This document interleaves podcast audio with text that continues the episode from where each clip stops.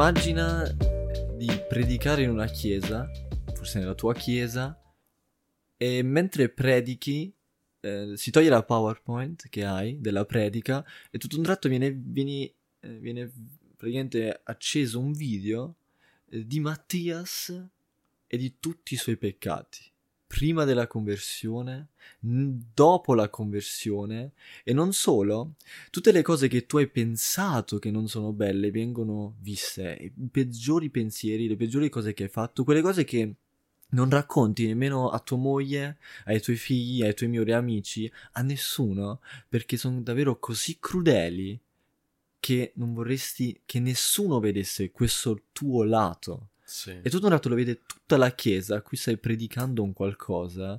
Eh, penso la prima cosa che ognuno di noi farebbe, eh, scapperesti da quella chiesa e non ci andresti mai più. Lì dove tutti vedono come tu sei realmente, quando sei crudele realmente. Eppure allo stesso momento che noi crediamo ciò, che siamo così crudeli e sappiamo quel che abbiamo fatto, abbiamo la sicurezza di andare un giorno davanti a Dio. Mm.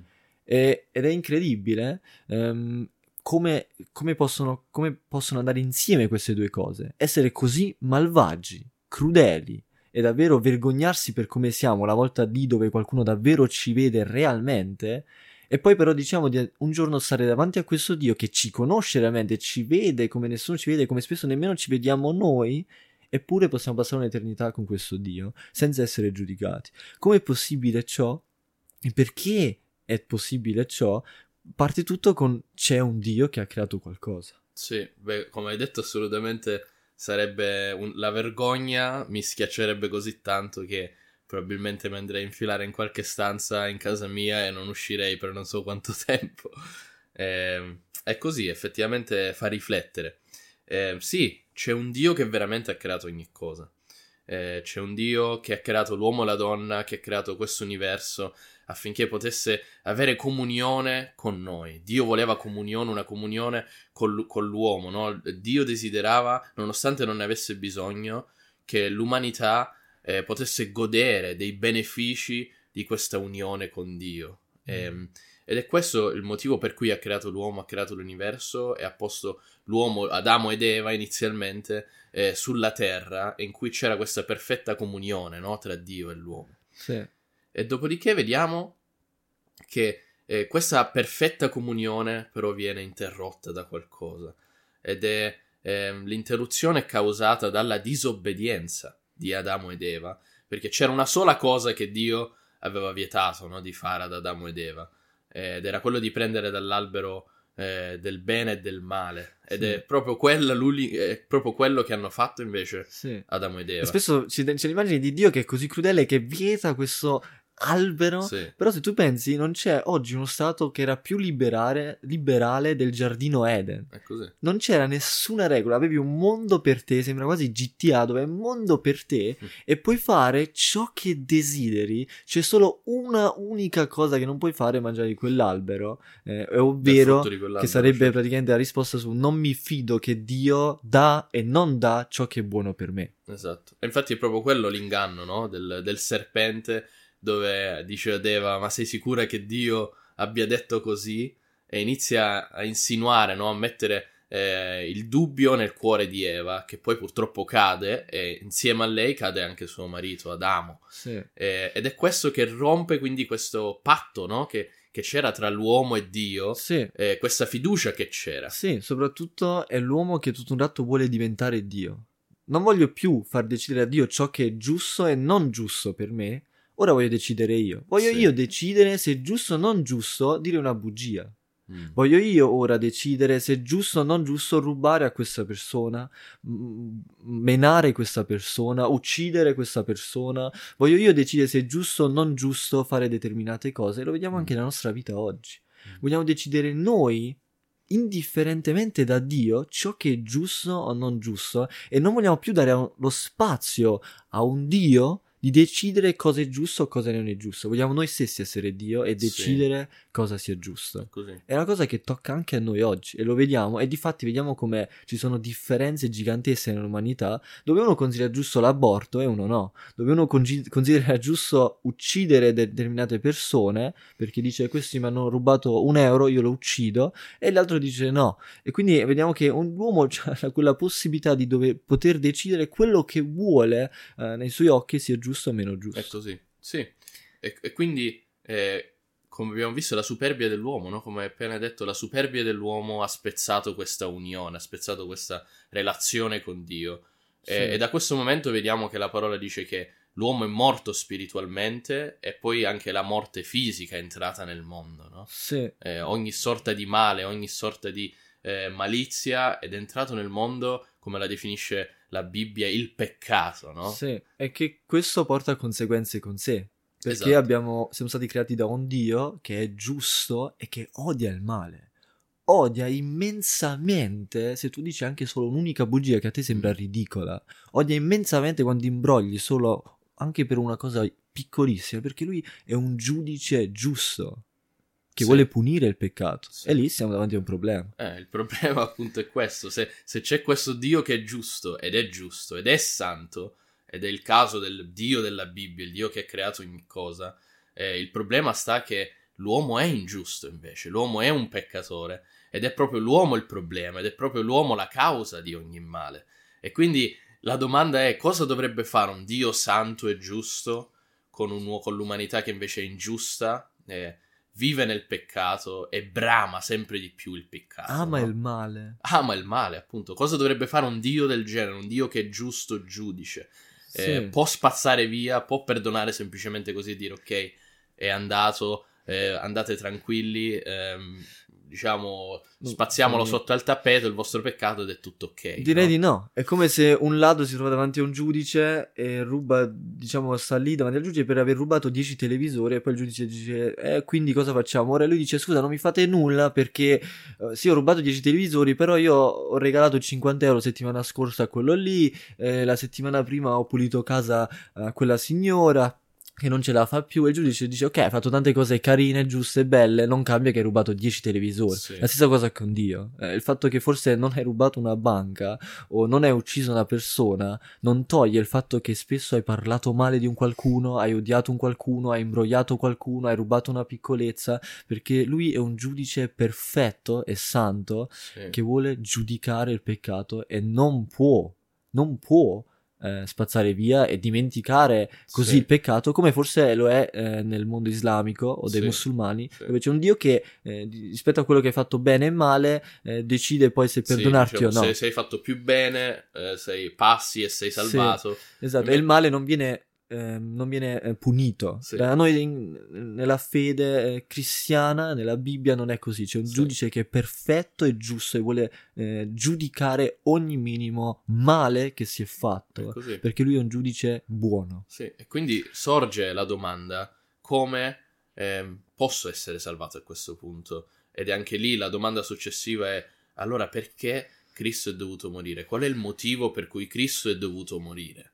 Sì, ed è questo il motivo perché Dio stesso dice: Ok, qui l'umanità è caduta nel peccato e continua a voler far del male, ad amare il male. Allora c'è solo una possibilità: io stesso divento uomo. Allora c'è Gesù che diventa uomo, il figlio che diventa uomo e che cresce in un paese sconosciuto, cresce in un paese che non vale niente, da genitori che sono genitori qualsiasi Sì, normale. eh, normali, eh, dove non, eh, non ha- non è ricco, non cresce nella, nella casa del re, eh, non cresce nella casa dei ricchi, non ha un nome, eh, è un falegname, per 30 anni era un qualsiasi persona e dopo 30 anni inizia a predicare che lui è il Dio e che lui c'è la salvezza e si porta con sé 12 uomini e girando lì Israele dove tu dici ma, ma vai a lavorare, fai un qualcosa di decente. In queste, tutte queste cose lui cercava di far capire all'uomo qui voi non avete speranza, dovete credere in ciò che farò. E cosa farò? Io prenderò sulla croce ciò che Dio eh, voleva o doveva fare con voi, Sì. ovvero punirvi. Ciò che vi spetta realmente lo prendo io eh, su di me. Sì, quindi l'ira di Dio, no? Perché la parola parla spesso dell'ira di Dio. L'ira di Dio che doveva essere riversata sull'iniquità, e quindi eravamo noi, coloro che vivevano nell'iniquità, doveva essere riversata su di noi. L'ira di Dio, invece di essere riversata su di me o su di te, è stata riversata su Cristo sulla croce, in quel momento mentre era sulla croce, no? Sì. mi vengono in mente le parole appunto di Cristo, dice eh, Padre perché mi hai abbandonato, no? Mm. Eh, e vediamo la profondità e il peso e la gravità dell'ira di Dio riversata su Cristo e del peccato che, di cui si carica Cristo, no? Mm. Quella vergogna, come abbiamo detto all'inizio, no? Se tutti dovessero vedere quel video, tutte le cose che ho pensato io, no? Quella vergogna che, che noi abbiamo l'ha presa Cristo e Sì. noi ci vergogniamo nonostante siamo dei peccatori. Mm. Dovremmo pensare invece se fossi io il Dio, il Cristo, l'agnello di Dio immacolato e perfetto che non ha mai conosciuto peccato, Sì. come sarebbe per me essere ricari- pre- prendermi addosso quella vergogna? E questo è importante perché Gesù non ha mai peccato, non ha mai commesso un peccato. Il fatto che era puro e non ha mai commesso peccato ed il fatto che è Dio e che vale più dell'umanità e di ogni essere umano ha permesso ciò che lui potesse prendere il peccato su di sé e pagare per il peccato per il mondo. Mm. Eh, quindi per ogni persona che crede in lui, lui può prendere il peccato di sé perché lui vale molto di più e perché è senza peccato. Un peccatore non può pagare per un altro peccatore. è come se un, un ladro ruba e un altro ladro ruba e chi è che mo prende... Cioè tutti e due devono essere puniti. esatto. Gesù non era uno che doveva essere punito, doveva vivere e però ha deciso di prenderlo su di sé eh, e di pagare per noi affinché poi se potessimo stare con lui in eternità e ci ha liberati dalla conseguenza del peccato, ovvero l'ira di Dio, l'eterno inferno, che quindi lì dove Dio Mm. eh, con tutta la sua ira va verso dei peccatori eh, per i peccati che hanno commesso e dalla potenza del peccato. Noi ora siamo liberi, abbiamo la potenza attraverso Gesù in noi di dire no al peccato e di quindi andare sotto la volontà di Dio come lo era nel giardino Eden Sì. per passare un giorno all'eternità con Dio. Solo Mm. per fare ciò ci serve una risposta, una nuova nascita. Sì, ed è proprio quello no, di cui parla Dio, ehm, di cui parla ehm, la parola di Dio in Giovanni, no? 3 lo leggiamo quando Gesù parla con Nicodemo ehm, e gli dice c'è bisogno che si nasca di nuovo per entrare a far parte del regno di Dio. E Nicodemo si chiede cosa vuol dire nascere di nuovo, devo tornare nel grembo di mia madre? E poi Gesù spiega che cos'è la nuova nascita, anche se Nicodemo non la comprende in realtà del tutto. Eh, la nuova nascita sarebbe eh, letteralmente dal momento che la Bibbia dice che noi siamo morti spiritualmente, no? lo dice ripetutamente, lo vediamo in Efesini, eh, morti spiritualmente, nel senso che non abbiamo questa comunione con Dio, non abbiamo questa capacità da noi stessi di avere questa comunione con Dio. Ecco che Dio col suo Santo Spirito ci dà vita, col suo Spirito Santo ci dà vita spirituale così che noi possiamo avere comunione con Dio, così che il nostro cuore inizi a battere, il nostro cuore che era di pietra inizi a battere per Cristo Sì. e iniziamo ad essere dei suoi figli, Sì. diventiamo dei suoi figli. Esatto, e soprattutto div- di- diventiamo suoi figli vuol dire che iniziamo a aver piacere in ciò che piace al Padre, iniziamo ad amare ciò che ama il Padre e diventiamo come lo era Gesù, eh, che era obbediente verso il Padre, che amava i comandamenti del Padre, così anche noi. Quello fa lo spirito, la nuova nascita in noi, cambia il nostro modo di pensare, iniziamo ad avere problemi quando pecchiamo, a differenza di uno che, eh, che è nel- nella carne, che non è nato di nuovo. Sì. Diamo peso alla parola di Dio, ai comandamenti di Dio e diamo tanto valore a ciò e viviamo questo, no? E quindi spiritualmente torniamo in vita perché ci siamo uniti alla vita che è Gesù stesso, di cui ci siamo distaccati quando è entrato il peccato nel mondo. Mm. Siamo distaccati dalla vita, perciò è entrata la morte spirituale ma anche quella fisica, Sì. perché siamo distaccati dalla vita. Ora siamo di nuovo parte integra di ciò che è la vita, che è il Signore Gesù stesso e conoscere Lui. Giovanni 17,3 dice Gesù, questa è la vita eterna, che voi conosciate il Padre, conosciate me. Questo, Sì. Questa è la vita eterna, il conoscere, avere una relazione con la vita stessa, con Gesù stesso, è questo. E quindi avere- inizi a ave- inizi ad avere piacere nel leggere ciò che dice Dio, eh, ti piace di più ciò che pensa Dio, eh, godi dell'amore, della pace, della tranquillità, di tutto ciò che ti dà Mm. questo Dio, che non ti può dare il mondo. Sì, E lì riconosci che sei nato di nuovo. sì, Quando vedi che non ti può soddisfare il mondo, ma ti soddisfa solo Dio. Sì. Bene. E proprio per concludere, perché quindi Cristo è morto sulla croce? È perché l'uomo non aveva altrimenti alcun'altra via per essere salvato. Infatti Gesù dice io sono la via, no? Non, c'è- non c'era nessun'altra possibilità per l'uomo di essere salvato. Ci aspettava la condanna eterna. Invece in Cristo abbiamo la vita eterna. Sì. E ciò che avviene sulla croce è proprio questo, che Cristo che era giusto muore per noi che eravamo ingiusti Mm. E quindi lui prende il nostro peccato e ci dà la sua giustizia, la sua santità. Quindi avviene uno scambio inequo in realtà, perché noi diamo a lui tutti i nostri peccati, tutto il nostro male, noi diamo a lui la morte e lui invece dà a noi la vita eterna. Sì, e per appropriarsi di, so, di ciò bisogna ravvedersi, che vuol dire un cambiare di 180 gradi, smetti di peccare, smetti di fare le cose che fai, vai a Cristo. Sì. Chiedi perdono per i tuoi peccati ehm, e abbi fede in ciò che il Signore ha fatto alla croce per te, alla sua persona e abbi fede che i suoi comandamenti sono buoni e sottomettiti alla sua volontà. Quindi vai da Gesù e inizia a cambiare, smetti di voler peccare, smetti di amare il male e vai a Gesù.